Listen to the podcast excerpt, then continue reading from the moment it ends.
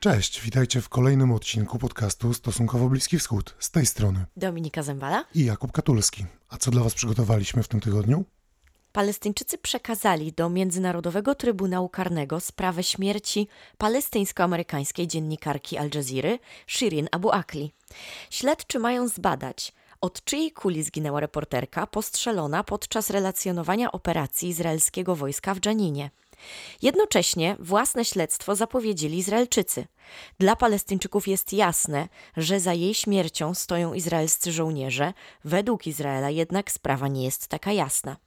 Ociera się jednak także o spór dotyczący tożsamości obu narodów, a w Jerozolimie trwa prawdziwa wojna na flagi, w której obie strony grają swoimi symbolami narodowymi, podgrzewając jednocześnie nastroje. Co wiemy dzisiaj o śmierci Shirin Abu Akli?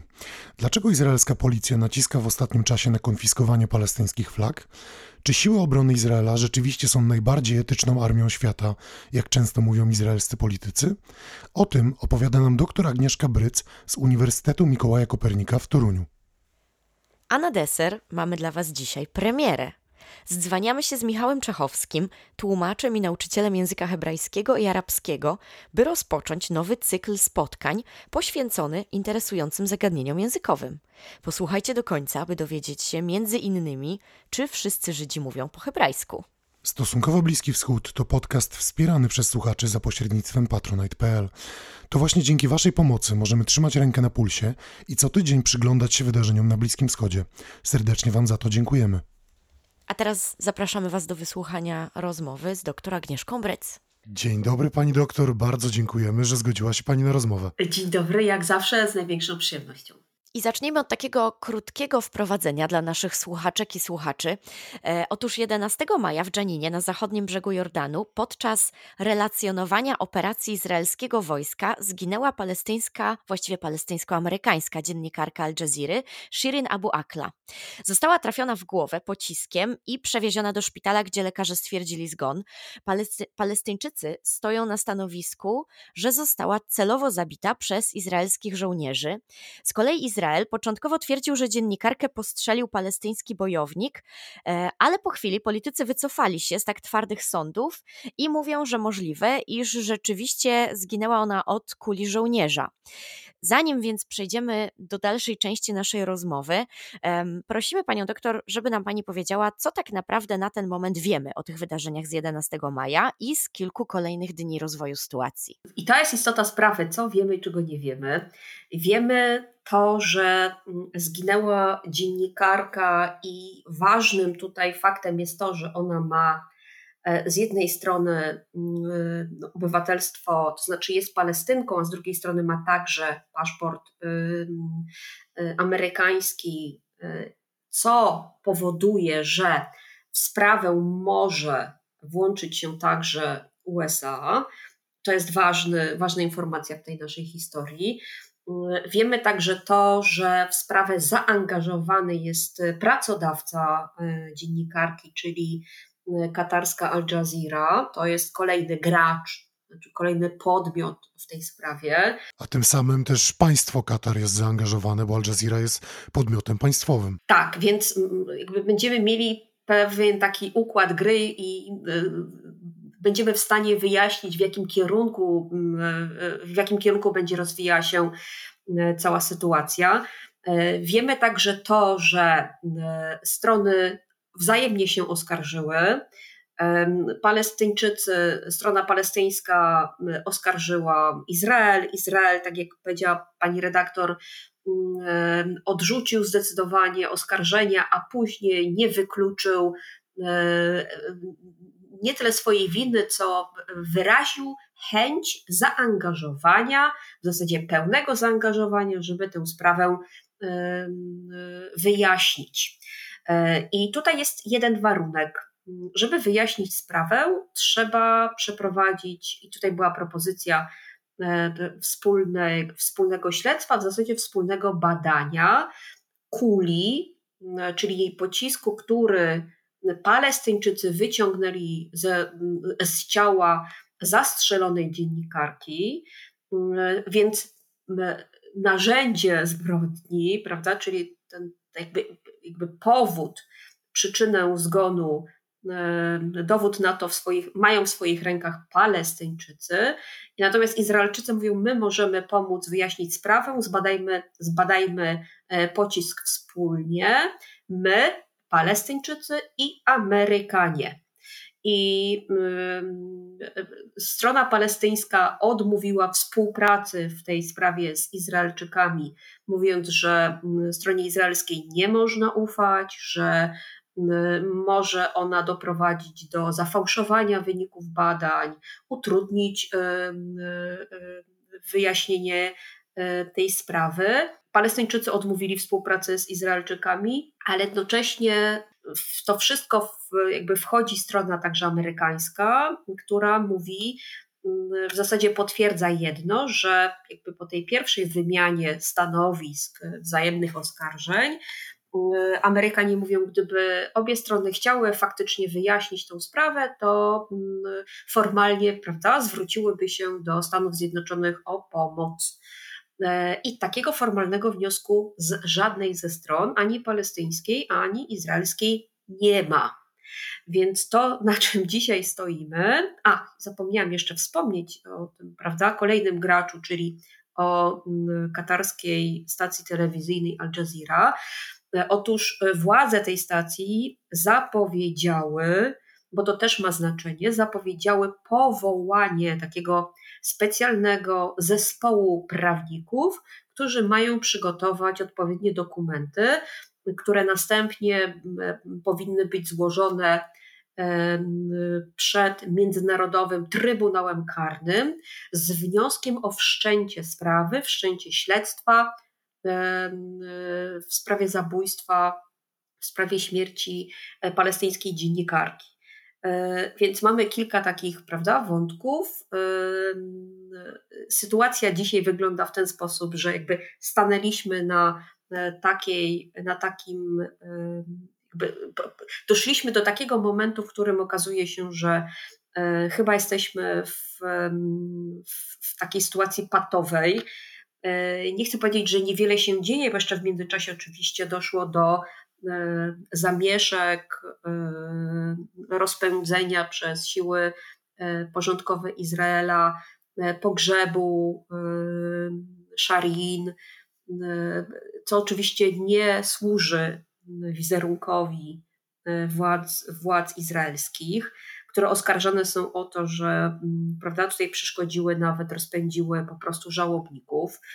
E, natomiast strona izraelska tłumaczy się tym, że nie chciała doprowadzić do tego, żeby one się przerodziły w jakieś takie większe e, protesty, prawda, żeby nie stały się iskrą zapalną do e, takich zamieszek czy takich niepokojów, jakie znaliśmy z, z poprzednich, prawda, tych jerozolimskich walk, wtedy, kiedy one skończyły się kiedy od, jakby zaczęły się zamieszki, a zaczęły się zamieszkami, a skończyły się wojną w gazie. O zamieszkach jeszcze porozmawiamy, bo jest istotny wątek, który będziemy musieli poruszyć w dalszej części rozmowy, bo rozmawiamy w Dniu Jerozolimy, e, ale Palestyńczycy przekazali sprawę mm, śmierci Shirin Abu Akli do Międzynarodowego Trybunału Karnego.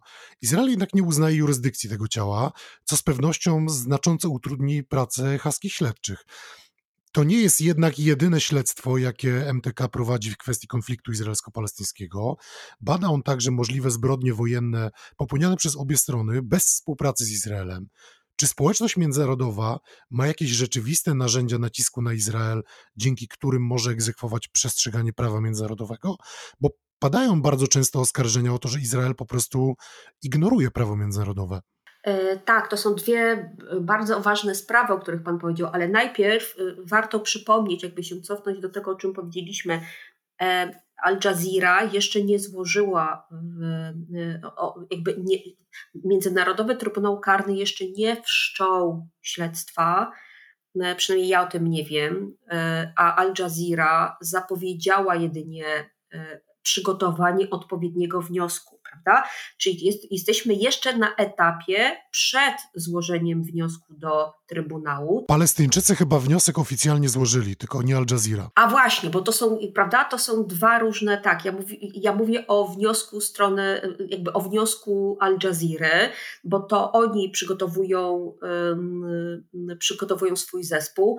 Palestyńczycy, y, rozumiem, że złożyli ten wniosek, natomiast znaczenie ma teraz to, czy MTK wniosek przyjmie, prawda? Czy zdecyduje się rozpatrzyć sprawę.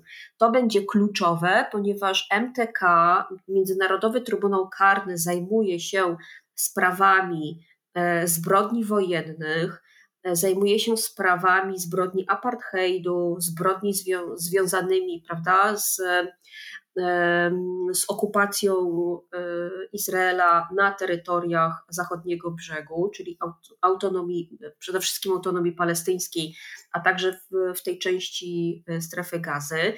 E, tylko, że najpierw po złożeniu wniosku trzeba ten wniosek przyjąć, czyli Trybunał musi zdecydować, czy to jest sprawa, która y, pod względem prawnym wpisuje się y, w mandat MTK. Y, jeżeli, bo tutaj ryzyko istnieje takie, że MTK mogłoby mieć powód do odrzucenia tego wniosku, uznając, że chociaż ja w to wątpię, ale zakładam, że to jest, że to może być rozpatrywane, że sprawa jest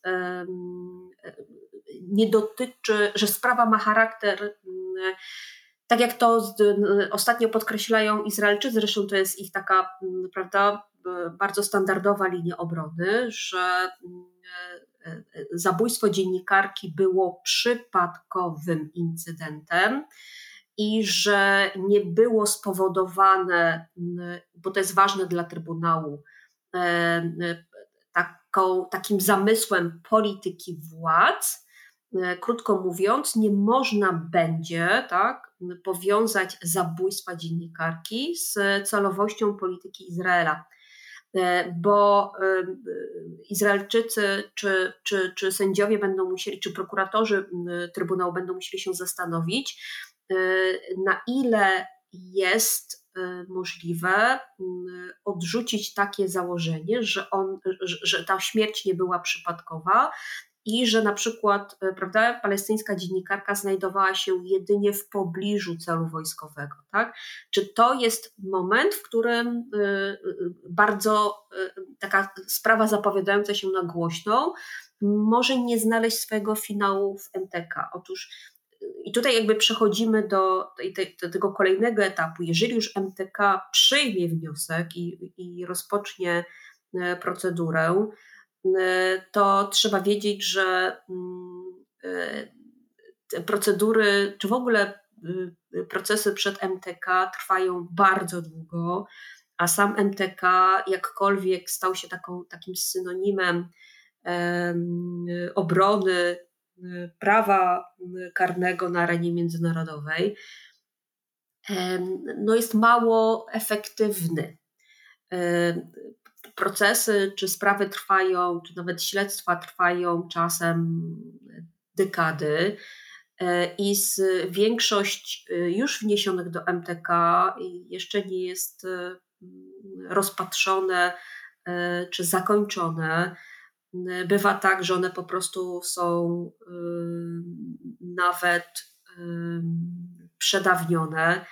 Więc e, ja bym nie nastawiała się tak bardzo na e, efekt Międzynarodowego Trybunału Karnego, bo jeszcze jest pytanie takie, kogo Palestyńczycy w tym swoim wniosku, ja już nie mówię o tym wniosku katarskim, który jest przygotowywany, ale tak jak powiedział pan redaktor o wniosku strony palestyńskiej, kogo Palestyńczycy oskarżają i kogo chcieliby pociągnąć do odpowiedzialności, bo MTK oczywiście y, zajmuje się konkretnymi przypadkami y, i y, pociąga do odpowiedzialności konkretnych, odpowiedzialnych za daną zbrodnię dowódców wojskowych, więc to może być utrudnione już nawet na poziomie samego procesu. Jeszcze jest kolejna trudność, która powoduje, że MTK może być bardzo medialnym instrumentem, prawda? Może być bardzo medialnym rozwiązaniem czy, czy, czy instrumentem do nagłośnienia tej sprawy, natomiast może wcale nie przyczynić się do wyjaśnienia e, tego, kto e, pociągnął za spust, czy to byli e, żołnierze izraelscy, czy to byli, czy to byli Palestyńczycy. Tak jak wspomniał pan redaktor, Izrael nie uznaje legitymacji MTK, bo nie przystąpił do Trybunału, nie podpisał statutu rzymskiego, czyli krótko mówiąc, nie uznaje jurysdykcji Międzynarodowego Trybunału Karnego.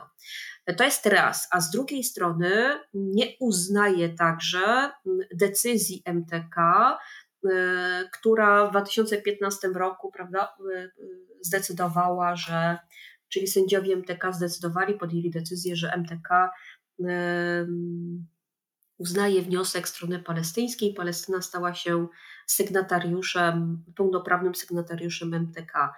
E, Izraelczycy mówią, że jest to e, nieskuteczne prawne, prawnie, że nie ma, że jest to wadliwe, ponieważ sygnatariuszami statutu Krym, przepraszam, statutu rzymskiego mogą być tylko państwa, Natomiast e, autonomia, autonomia palestyńska w rozumieniu prawa międzynarodowego e, nie jest państwem, ma znamiona państwa, natomiast Izraelczycy mówią, że nie jest państwem. Stąd e, już sama wadliwość zajmowania się przez MTK sprawami związanymi z zbrodniami popełnianymi, zbrodniami wojennymi popełnianymi na terytoriach okupowanych przez E, przez Izrael, więc cokolwiek się nie wydarzy, mm, to Izrael zawsze będzie twierdził, że po pierwsze MTK nie miał, znaczy nie był uprawniony do tego, żeby te sprawy podejmować, a po drugie, to jest drugi argument e, strony izraelskiej, że MTK jest trybunałem politycznie zaangażowanym i nie jest e, i nie ma tej cechy, którą powinien posiadać każdy sąd, czyli być bezstronnym. Więc oskarżenie o, e, bez, o brak bezstronności MTK wydaje się jest e, siłą rzeczy bardzo poważnym oskarżeniem, gdzie pozwalało Izraelowi w razie czego e, skutecznie odrzucać postanowienia czy wyrok, wyrok MTK. Więc już tak podsumowując, MTK będzie takim instrumentem nagłaśniającym sprawę zabójstwa dziennikarki Al Jazeera, ale będzie miał znaczenie, powiedzmy, takie bardziej medialne, będzie przypominał o tym, co się wydarzyło e,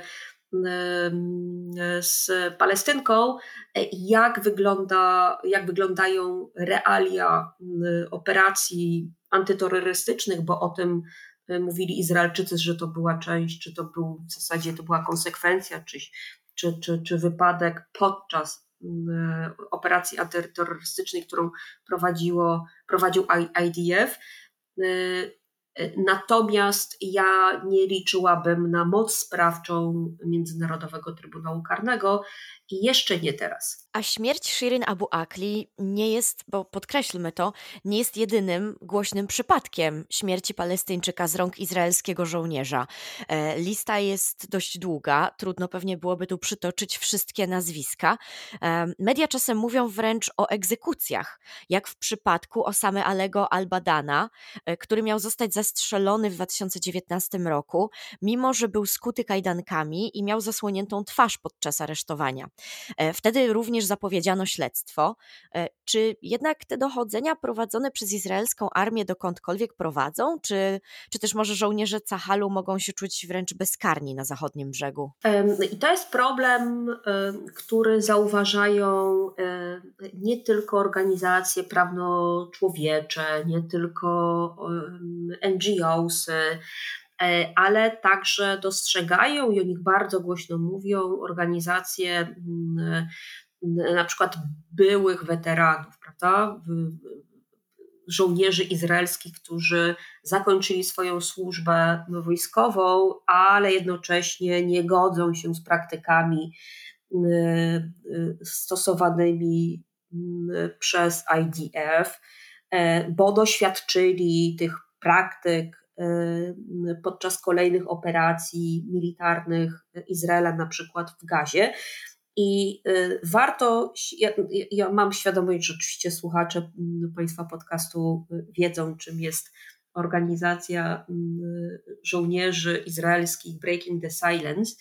Y, I oni, i oni czyli ten izraelski NGOs, zresztą dzisiaj oskarżany przez nie tylko rząd Beneta, ale także poprzedniego premiera czyli Benjamina Netanyahu, o to, że to są, że to jest w zasadzie, że to są przedstawiciele nie tyle opozycji, co tacy wrogowie państwa, bo to są żołnierze, którzy zdecydowali się mówić. I oni, z tego co pamiętam, w 2015 roku opublikowali taki bardzo znany raport, w którym opisywali to, o czym Państwo mówicie, tak? o tych praktykach nieetycznych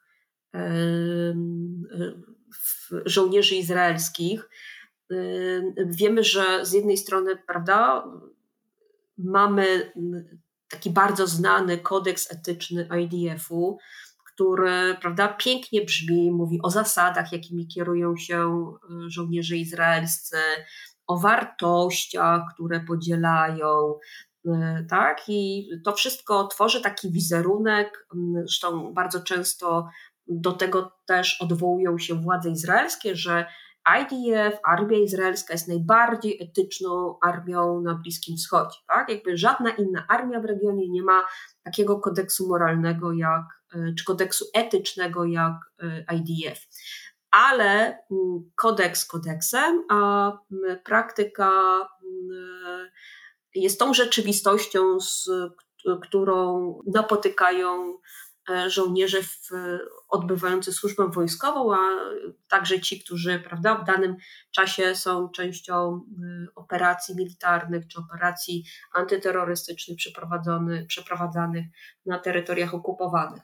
I e, tam mamy bardzo prawda, szczegółowe w tym raporcie, naprawdę polecam go odszukać, sięgnąć, bo on był taką, on wypełniał lukę pomiędzy oficjalną y, interpretacją, prawda, tym oficjalnym przekazem władz, czyli informacją, że wszystko jest pięknie, IDF jest bardzo etyczny, od, y, y, czyli ta luka pomiędzy informacją oficjalną, a tymi takimi tymi szeptanymi historiami, doniesieniami dziennikarskimi, jakimiś spekulacjami. Mieliśmy raport z tego co pamiętam, to nawet kilkudziesięciu żołnierzy izraelskich, od szeregowych po kadrę oficerską. I e, większość z nich e, przyznawała, jak wyglądają realia, jak łamany jest kodeks etyczny, jak mało humanitarne jest zachowanie żołnierzy izraelskich w stosunku do swoich przeciwników na polu walki. Wyjaśniali, że chociaż żołnierze jakby rozumieją taką postawę, natomiast ona nie jest etyczna. E, oni potwierdzali to, że mm, bez względu na kodeks etyczny oni mieli w, prawda, mieli wpojone, że w, na, na terenie, e, gdzie prowadzona jest operacja, należy strzelać do E, każdego, e, ponieważ z założenia jest to zagrożenie dla żołnierzy czy dla danego oddziału. Tak? Jakby to narusza już te, te, te, te, te zasady e, etyki IDF-u. Zmuszani są czy skłaniani są do brutalnych zachowań, do nieliczenia się z życiem ludzkim, chociaż inaczej mówi kodeks etyczny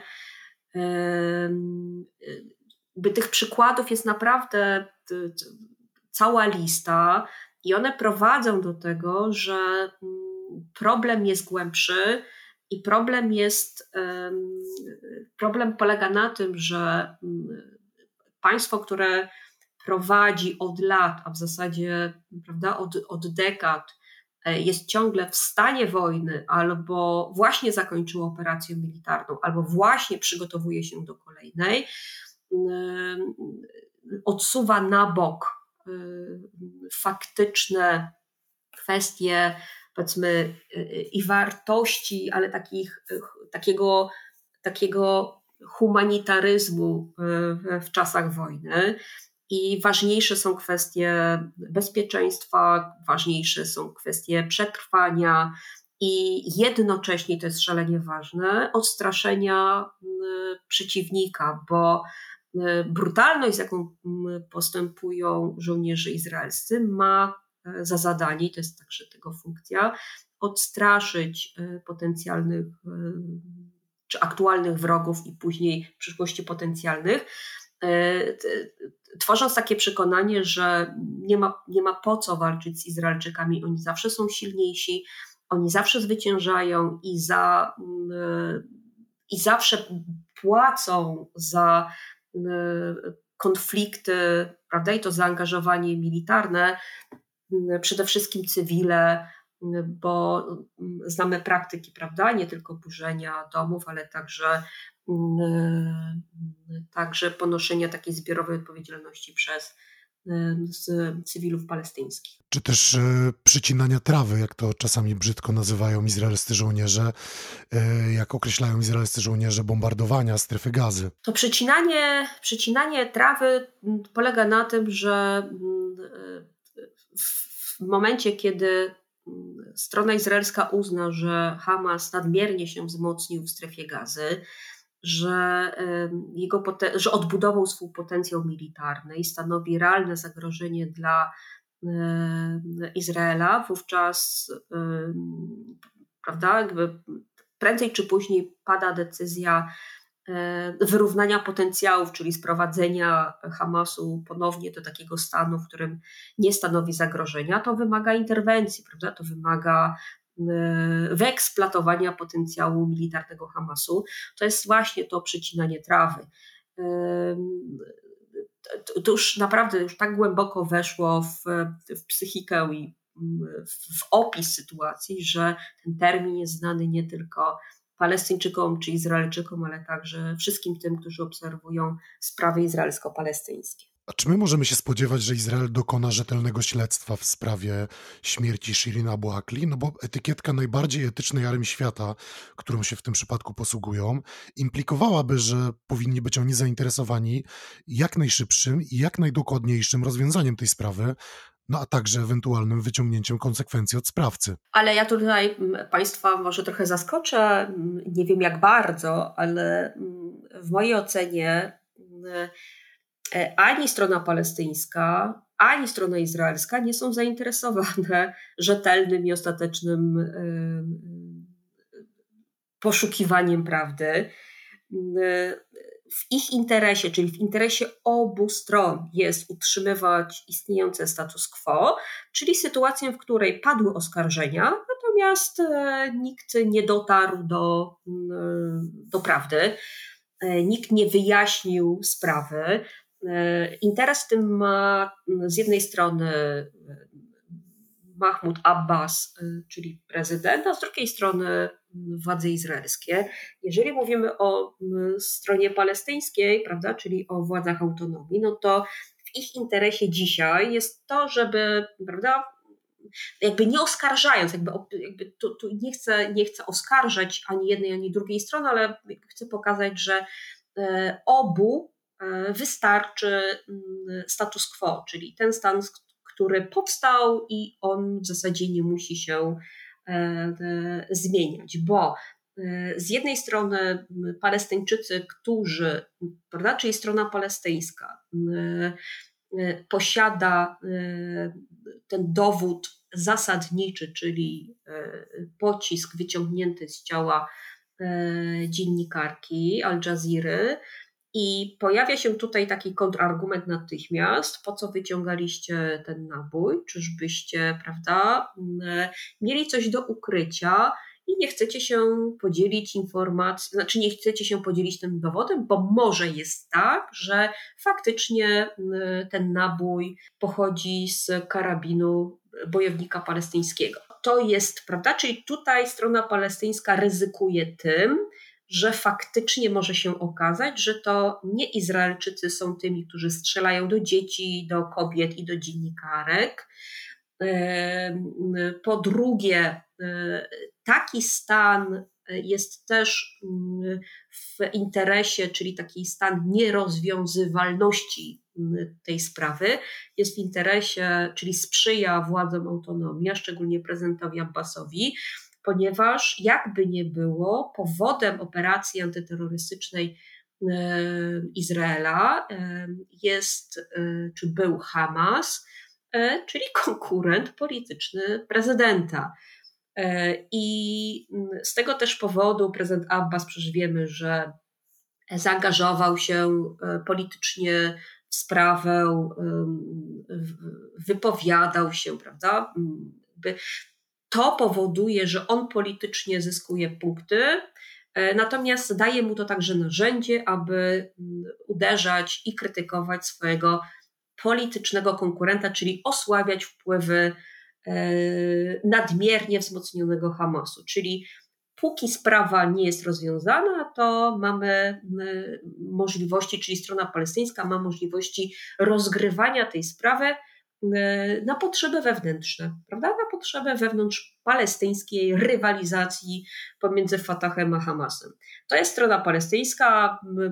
Izraelczycy mają podobną, jakby podobny układ gry. Po pierwsze, wcale nie są tacy, oczywiście zaoferowali, że prawda, mają możliwości techniczne, żeby zbadać nabój, złożyli taką ofertę, ale wydaje się, że wcale się do tego tak bardzo nie palą i wcale nie, nie przeszkadza im to, że strona palestyńska nie przekazuje im pocisku. E, bo to by, mm, to po pierwsze pozwala im mieć ciastko i e, zjeść ciastko, czyli z jednej strony, prawda, mogą grać e, takim hasłem, że zrobiliśmy wszystko, żeby tą sprawę rozwiązać, zaoferowaliśmy stronie palestyńską pełne wsparcie, pełną pomoc, ale to nie nasza wina, że Palestyńczycy nie dają nam nie dają nam pocisku, który my możemy zbadać. I jednocześnie taka oferta pełnej pomocy mm, pozwala Izraelowi, jeżeli by faktycznie doszło do przełamania mm, tego impasu i faktycznie Palestyńczycy mm, wspólnie z Amerykanami, Izraelczykami zbadaliby nabój i okazałoby się, że jednak on jest izraelski, to wówczas, prawda, osłabi, znaczy taką pełną ofertą pomocy strona izraelska y, jest w stanie osłabiać y, tą taką, prawda, wielką krytykę, z którą później trzeba byłoby się mierzyć. I efekt jest taki, że Stany Zjednoczone, prawda, czyli ta trzecia strona, czeka, aby obie strony zdecydowały się działać. Te jednak tego nie robią, a Stany Zjednoczone oświadczyły, że nie podejmą żadnych kroków, dopóki oficjalnie prawda, nie zaangażują się, nie, nie zaproponują czy nie, nie złożą takiego wniosku im e, Palestyńczycy albo Izraelczycy. E, I jeszcze mamy e, tego gracza katarskiego, który prawda, powiedział, że sprawę będzie, będzie badał, że powoła zespół prawników i tak też jest, natomiast od powołania zespołu prawników po rozwiązanie sprawy E, śmierci e, Sharin jest e, jeszcze bardzo długa droga, więc w mojej ocenie bardzo długo nie będziemy wiedzieli, kto za tym stoi. I pewnie to umrze śmiercią naturalną i będzie najprawdopodobniej w, na potrzeby kolejnych kryzysów politycznych czy militarnych, wzajemnie wykorzystywane jako amunicja prawda? Taka medialno-propagandowa w walce y, przeciwko sobie. I właśnie tym potencjalnym kolejnym eskalacją konfliktów teraz się jeszcze na chwilę przyjrzyjmy, gdyż między Izraelem a Palestyną trwa ostatnio taka prawdziwa wojna na flagi, można by powiedzieć. Palestyńczycy w Jerozolimie demonstrują swoje barwy narodowe na wiecach, policja je konfiskuje, e, a następnie obserwujemy izraelskich nacjonalistów przechodzących przez miasto, w tym przez arabskie dzielnice, z flagami izraelskimi. My dzisiaj rozmawiamy, to informacja informacja dla naszych słuchaczy, słuchaczek, którzy być może będą e, w późniejszym e, jeszcze terminie e, odsłuchiwać się tej rozmowy. Rozmawiamy w Dniu Jerozolimy, czyli w niedzielę 29 maja i taki marsz właśnie właściwie ulicami Jerozolimy przechodzi dzisiaj, co wywołuje napięcia, dochodzi do starć ulicznych. Dlaczego ostatnio izraelska policja tak mocno walczy e, z palestyńską tożsamością. Można by powiedzieć, że jeszcze bardziej niż dotychczasowo. E, a przecież nie chodzi tutaj jedynie o flagę, tylko o całą ideę, która, która za nią idzie. I dlaczego izraelskie władze też pozwalają e, na tego typu nacjonalistyczne przemarsze, dobrze wiedząc, że no w tym najdelikatniejszym, naj, naj, najlepszym scenariuszu um, wywoła to zamieszki, o ile nie ryzykują tak naprawdę tym, że rozgorzeje e, kolejna odsłona konfliktu. Z tym się trzeba liczyć e, co roku w maju. Pamiętamy, jak się skończył ten marsz nacjonalistów idący przez Jerozolimę, który pamiętamy, e, e, Hamas e, zażądał jego odwołania, zagroził wystrzeleniem rakiet, prawda? To wszystko było związane z wielkimi napięciami społecznymi, religijnymi w Jerozolimie i skończyło się to w końcu ostatecznie kolejną wojną w Gazie.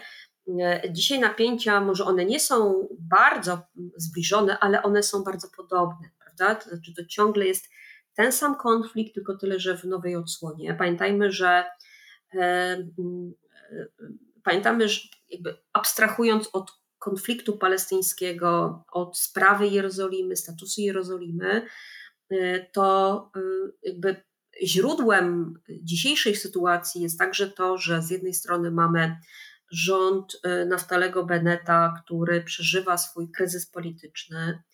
Y, a y, to, to jest jedno, to jest także rząd bardzo nacechowany prawicowo, nacjonalistycznie i religijnie. I póki sytuacja jest pod kontrolą, póki prawda, nie rozlała się tak jak podczas ostatniej wojny, wojny w Gazie, E, którą wywołały właśnie zamieszki w Jerozolimie, e, demonstracyjne zachowania e, skrajnych nacjonalistów i wysiedlenia, pamiętamy, rodzin palestyńskich ze wschodniej Jerozolimy. Dopóty, czyli tak, dopóki kryzys jest pod kontrolą, rozgrywanie czy podsycanie takich nastrojów E, narodowych, e, żydowskich, e, wpisuje się prawda, w, w, w tą sytuację wewnątrzpolityczną Izraela, która dzisiaj, z którą dzisiaj mierzy się rząd Beneta. Czyli to nie jest tak, że takie przemarsze stanowią zagrożenie czy ryzyko dla, dla rządu izraelskiego. Otóż, tak jak sobie powiedzieliśmy, nie bo rząd izraelski jest jeszcze bardziej skierowany na prawa niżeli rząd y, samego Netanyahu. E, natomiast ryzyko powstanie wtedy, kiedy sytuacja y, y, przestanie być kontrolowalna, tak? kiedy zamieszki staną się bardziej prawda, i spontaniczne, i masowe, i dojdzie do takiego rozlewu albo do takiego wybuchu frustracji, jak jak podczas tych, które ostatnio doprowadziły do, do, do, do konfrontacji Izraela e, z Hamasem. E, ja, temu się należy przyglądać, bo to naprawdę ma duży potencjał e, do tego, żeby mm, sytuację, żeby sytuacja ta mm, stała się powodem do kolejnej odsłony konfliktu izraelsko-palestyńskiego, ale pamiętajmy, że mm, tu już coraz bardziej nie jest to konflikt pomiędzy Izraelem a Hamasem, czy Izraelem a Palestyńczykami, akurat w tym przypadku z Jerozolimy, ale także grozi Izraelowi kolejna fala protestów czy frustracji izraelskich Arabów.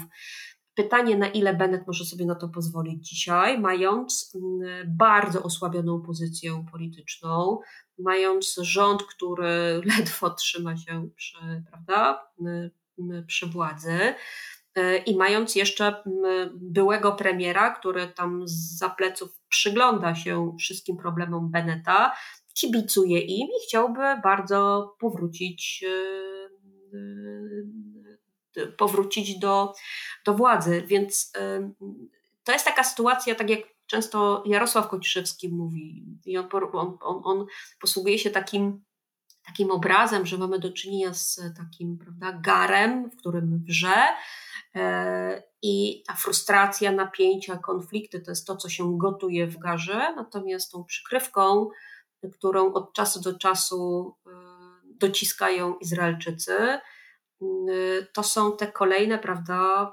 pacyfikacje, kolejne operacje izraelskie, Natomiast pamiętajmy, że w tym garze to już wrze nie tylko na terytoriach okupowanych, ale także frustracja widoczna jest w społeczności, to jest ważne, izraelskich Arabów, więc ten gar ma coraz więcej treści, która, e, która powoduje, że jest na skraju wybuchu. Ale dlaczego izraelska policja ostatnio tak mocno naciska na te konfiskowanie, na, jeszcze raz, przepraszam. Ale dlaczego izraelska policja ostatnio tak mocno naciska na konfiskowanie palestyńskich flag? Bo to się działo na przykład przed pogrzebem Shirin Abu gdzie właśnie jerozolimska policja dostała polecenie, żeby flagi konfiskować, no co okazało się niemożliwe, no bo tych flag było zbyt wiele, ale też media donosiły, że policja, która dokonała nalotu zaraz po śmierci dziennikarki na jej dom, właśnie w tym domu też skonfiskowała palestyńskie flagi. Więc z czego to się bierze, że, że ostatnio y, jest taki nacisk na te symbole narodowe, żeby, żeby je wypierać z przestrzeni jerozolimskiej? No właśnie, jeżeli mamy, jeżeli mamy mm, e, ruchy po stronie palestyńskiej na arenie międzynarodowej, które mówią o tym, że Izrael trzeba pociągnąć do odpowiedzialności za zbrodnie wojenne i między innymi za mm, e, e, śmierć E, e, katar, e, katarskiej, to znaczy dziennikarki palestyńsko-amerykańskiej pracującej dla katarskiej telewizji, to jakby istotą sprawy jest to, że mm, takim dużym atutem strony palestyńskiej, czyli tej palestyńskiej strategii międzynarodowej, jest podtrzymywanie i wzmacnianie obrazu autonomii palestyńskiej jako państwa Palestyny. E, do tego potrzebne są, potrzebne są symbole, bo te symbole pokazują, że mamy do czynienia nie z jakimś parapaństwem, prawie państwem, czy autonomią, która aspiruje do e, pełnej państwowości, ale Palestyńczycy są w pełnym tego słowa znaczeniu Y, podmiotem prawno-międzynarodowym, czyli y, y, autonomia jest de facto państwem, bo te symbole to jest terytorium, i tutaj, prawda, Izraelczycy poprzez nasilającą się politykę osadnictwa to terytorium, czyli zwartość, spoistość terytorium palestyńskiego rozbijają, tak? czyli pozbawiają Palestynę, tego atutu państwowości, czyli posiadania własnego zwartego terytorium, to jest raz. Mamy terytorium, mamy ludność, jakby tutaj bezwzględnie jakby Palestyńczycy, e, znaczy atutem jest silna tożsamość narodowa Palestyńczyków, prawda? Czyli mamy naród palestyński, E, mamy też władzę palestyńską, to jest trzeci e, prawda, element e, uznania danego państwa. No i czwartym elementem jest uznanie międzynarodowe. Do tego potrzebne było między innymi członkostwo najpierw w postaci członka obserwatora, dzisiaj o takim podwyższonym statusie, który pozwolił wejść Palestynie do, do MTK, prawda, ten status prawno-międzynarodowy. Do tego także jakby tą kropką nad i jest jakby jest odwoływanie się do symboliki narodowej, czyli w tym przypadku do flagi państwa Palestyny. Czyli im więcej flag palestyńskim, tym prawda, silniejsze demonstrowanie tego, że oto właśnie mamy do czynienia z państwem Palestyna, a nie z, wyłącznie z autonomią, prawda, z takim podmiotem, który aspiruje do roli państwa. E, może być tak, ja, ja, ja tutaj tylko mogę spekulować, że e, to jest, e, to może być próba osłabienia stanowiska władz palestyńskich właśnie na forum międzynarodowym, czy na, prawda, w tych różnych za moment odsłonach śledztwa przed MTK, czy, mm, czy przed innymi, innymi ciałami międzynarodowymi, bo ja zakładam, że e, sprawą śmierci dziennikarki, owszem, zajmie się najprawdopodobniej MTK, ale też będą rozpatrywały i będą sprawę wyjaśniały organizacje broniące praw człowieka, będzie pewnie zajmie się Amnesty International, e, Human Rights Watch, prawda? Te, te organizacje, które zwykle stają w obronie e, sprawy palestyńskiej ale dobrej odpowiedzi nie mam. Tu trzeba byłoby się zapytać przedstawicieli e, albo rządu, albo, albo sił bezpieczeństwa Izraela. I tu postawmy kropkę. Bardzo dziękujemy za rozmowę, pani doktor. I... I czekamy na wynik, prawda? Czekamy na to, jakie kolejne informacje spłyną i czy będziemy widzieli coś więcej w tej sprawie. Tak, do usłyszenia. Dziękuję bardzo.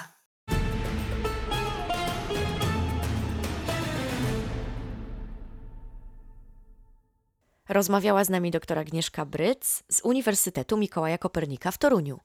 A takie rozmowy jak ta i wszystkie inne nie byłyby możliwe, gdyby nie wsparcie naszych cudownych, wspaniałych, fantastycznych patronek i patronów z patronite.pl. Bardzo Wam dziękujemy za wszystkie wpłaty, bo każda jest dla nas bardzo ważna.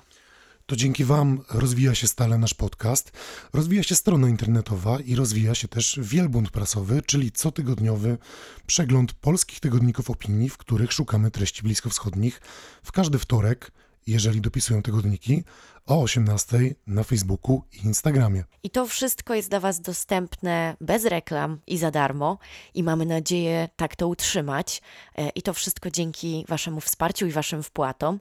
A jeżeli jeszcze nie jesteście naszymi patronami i patronkami, to zachęcamy Was z całego serca do wejścia na stronę patronite.pl, wyszukania tam profilu Stosunkowo Bliski Wschód i tam już wszystko staje się jasne. A teraz zapraszamy Was na językowy bałagan. Ej, za balagan.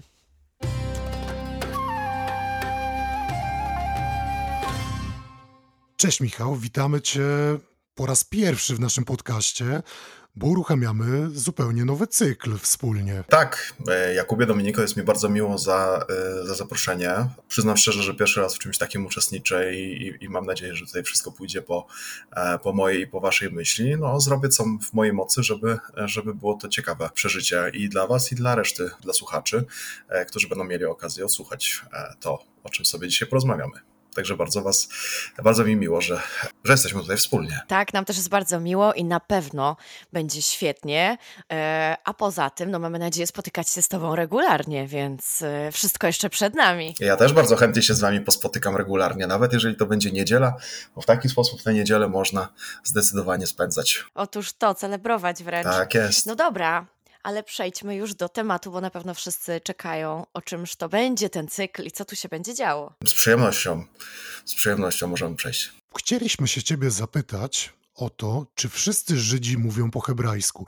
Dla niektórych naszych słuchaczy może to będzie pytanie dość oczywiste, ale chcielibyśmy porozmawiać trochę o hebrajskim i o Żydach i później poprowadzić tę rozmowę w troszkę innym kierunku.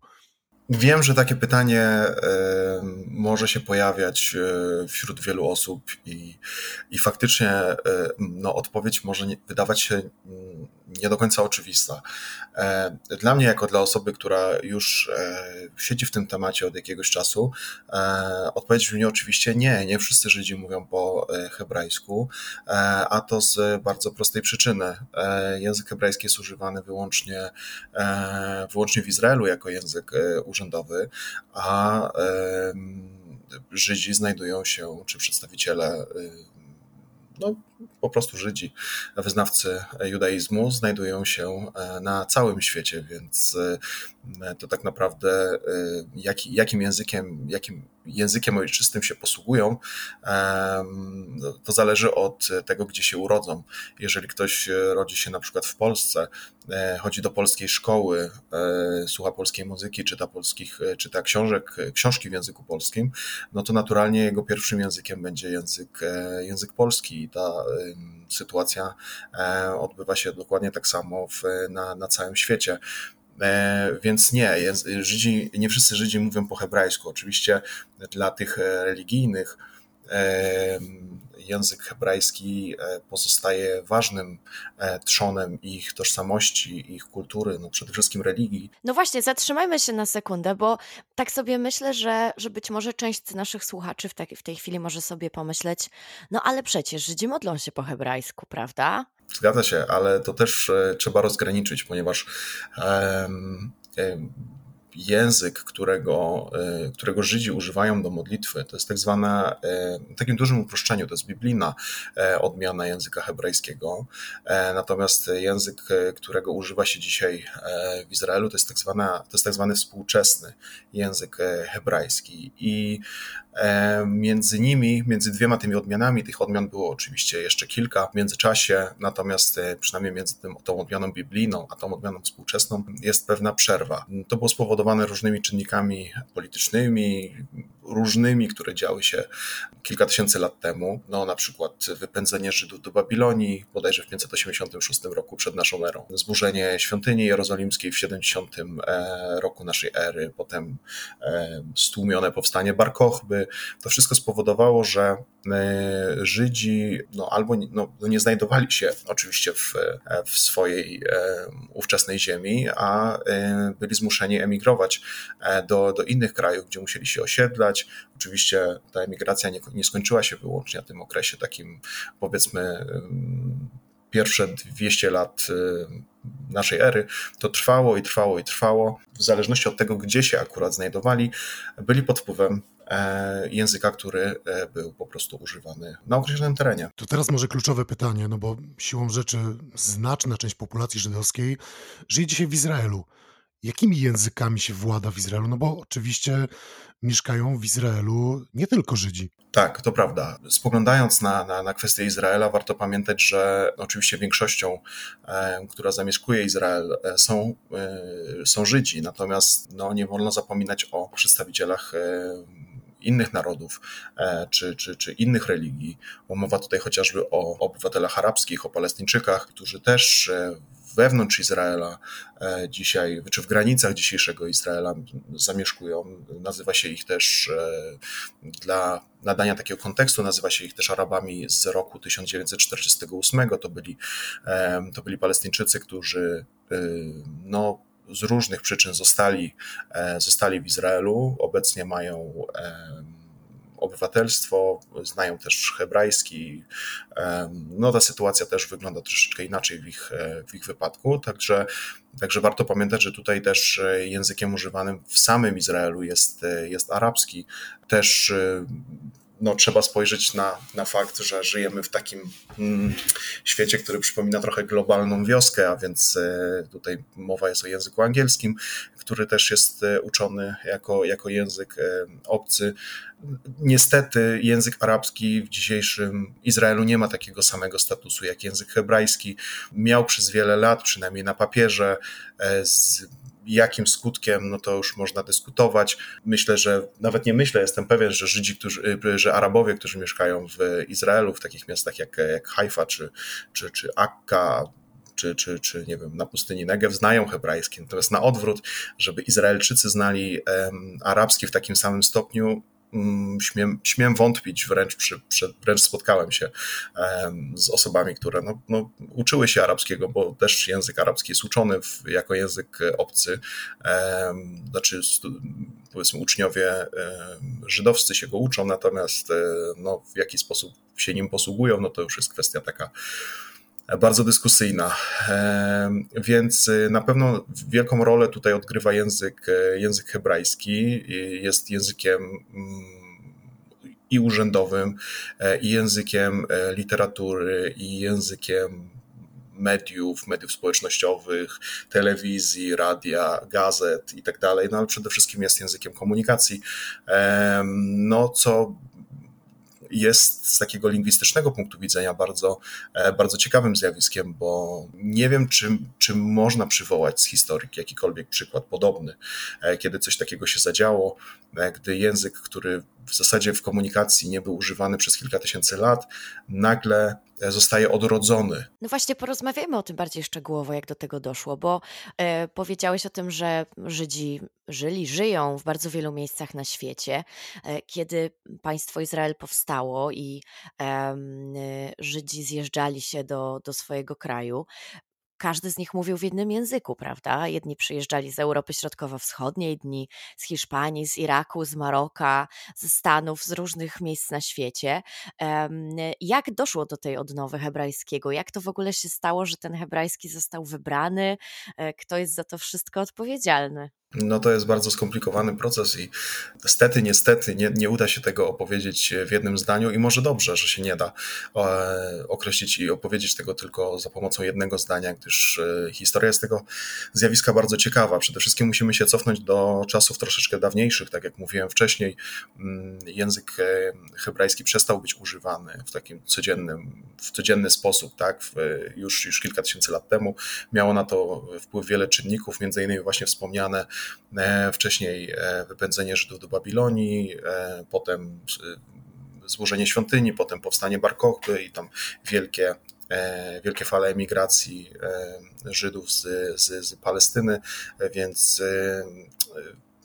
jednak nadal ten język hebrajski pozostał w pewnym sensie, no właśnie, językiem liturgii, językiem świętych tekstów, E, językiem e, studiowania tych, tych tekstów, dyskusji na ten temat, e, natomiast nie był językiem używanym codziennie, na co dzień. W związku z tym też się nie rozwijał tak jak miało to miejsce w przypadku wielu innych języków, gdzie, gdzie oczywiście jest zawsze podział na różne rejestry e, używania określonego języka, e, a w każdym z tych rejestrów ten język się e, rozwija. W języku hebrajskim tak nie było.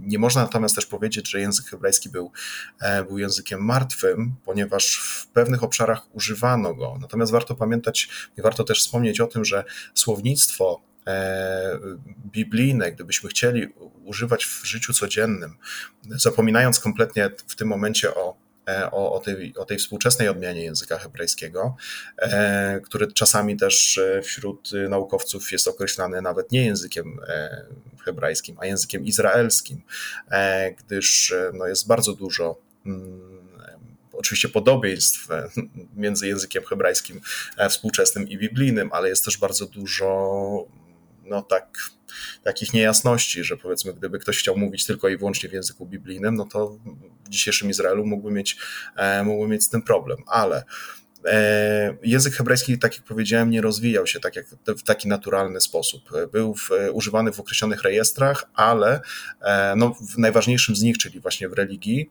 e, na pewno był używany, ale w życiu codziennym nie. No i tutaj właśnie wracamy do tej kwestii, gdzie Żydzi się osiedlali, mm, gdzie jaki język, powiedzmy, na jakim, na jakim terytorium panował jaki język i jaki, który jakby, jakby to określić, Żydzi czy społeczności żydowskie adaptowały na swoje potrzeby. I tak mamy właśnie w, z językiem jidysz, który mm, bardzo mocno przypomina, e, bardzo mocno przypomina niemiecki, ale oczywiście z wieloma słowami z innych języków, między innymi właśnie z języka hebrajskiego. Jest zapisywane też hebrajskim alfabetem, więc na pierwszy rzut oka wygląda jak, wygląda jak hebrajski, ale, no, ale nim nie jest. W każdym razie przez, te, przez ten długi czas język hebrajski nie był używany w mowie. Dopiero pod koniec, tak się uznaje, że pod koniec XIX wieku, kiedy tematem tym zainteresował się e, niejaki, e, e, niejaki Eliezer Perelman, który pod takim nazwiskiem się urodził, ale oczywiście wszystkim w tej branży jest znany jako Eliezer Ben Yehuda, postanowił zrobić eksperyment, myślę, że tak to możemy spokojnie nazwać, postanowił zrobić eksperyment i twierdził, że nadszedł czas e, i że jest to czas odpowiedni do tego, żeby e, odrodzić e, język hebrajski, czy spróbować go zaadaptować do swoich, do obecnych czasów. Jest taka legenda, że jego syn, który później, z tego co pamiętam, też działał w, tych, jakby to powiedzieć, w tym obszarze językoznawczym, był pierwszą osobą na świecie, która no, była uznana tego dłuższego czasu, powiedzmy, e, jako osoba, dla której pierwszym językiem jest e, właśnie język e, hebrajski. Kiedy Eliezer Ben Yehuda zobaczył, że, że to się udało, a mianowicie też jest taka legenda, że pierwsze słowo, które powiedział, um, powiedział jego syn, to było słowo Abba, czyli tata, właśnie wtedy zobaczył, że, no, że można się można próbować e, ten, ten pomysł wcielić, e, wcielić w życie. I zaczął intensywnie pracować nad, e, nad opracowaniem różnych struktur od nowa bardzo często, ponieważ te struktury mm, języka biblijnego, języka klasycznego były po prostu przestarzałe. Trzeba powiedzieć, że jakby cała ta Biblia hebrajska to nie jest wcale taki, nie stanowi takiego bardzo pokaźnego zbioru, jeżeli chodzi o, e, o, o, o słowa. Są takie szacunki, że może jest tam 5 tysięcy, 7 tysięcy e, słów, że cała Biblia hebrajska jest złożona z 5 tysięcy lub 7 tysięcy słów, no więc mm, gdybyśmy chcieli zaadaptować ten, ten, ten hebrajski biblijny do, do, do współczesnych czasów, to, to moglibyśmy mieć problem, bo nie pojawiają się tam takie słowa jak na przykład, nie wiem, komputer, no nie wiem, bankomat, czy, czy różne takie e, słowa na, na, na na przedmioty codziennego użytku. No to właśnie Eliezer Ben Yehuda postanowił, postanowił tym się zająć i bardzo dużą część swojego życia e, poświęcił na to, żeby, e, no żeby samemu udowodnić, ale też, żeby innych uświadomić i innych przekonać do tego, żeby e, no, odrodzić, po prostu stworzyć ten język hebrajski i, i zacząć go używać mm, jako język, który mm, no, spala spaja, przepraszam, spaja y, całą, y, całą społeczność y, żydowską, że to będzie taki uniwersalny język, którym e, będą posługiwali się Żydzi, mm, niezależnie od tego, w jakim miejscu na świecie się znajdują, a będą potrafili się dogadać e, właśnie za, za pomocą tego, e, tego hebrajskiego. Michale, bardzo dziękujemy Ci za rozmowę. Cieszymy się, że rozpoczęliśmy nowy cykl. Pierwsze koty za płoty. No tak, to prawda. Ja Wam bardzo też dziękuję i, i mam nadzieję, że że kolejne odcinki będą e, też ciekawe i że ten odcinek jest e, takim dobrym początkiem, takim zbadaniem gruntu, czy, czy, czy, czy ludziom się to spodoba. Oczywiście zachęcamy do tego, żeby do nas pisać i proponować różne językowe ciekawostki i tematy. A masz już pomysł, e, o czym będziemy rozmawiać w kolejnym odcinku? Czy nie chcesz zdradzać? Mam i nie chcę zdradzać, bo ten proces proces jakby myślenia o tym, co, o czym chciałbym e, mówić, e, już trwa od jakiegoś czasu, więc tych pomysłów mam 10 tysięcy na, na minutę, nawet więcej. Także e, no, zobaczymy przy okazji następnego odcinka, o czym on będzie. Myślę, że wtedy to będzie ciekawsze. Bardzo dziękujemy Ci jeszcze raz za rozmowę i naszych słuchaczy oczywiście zachęcamy, żeby w przyszłym tygodniu sprawdzili co tym razem dla nas przygotowałeś? Dziękujemy Ci. Ja również dziękuję, bardzo dzięki.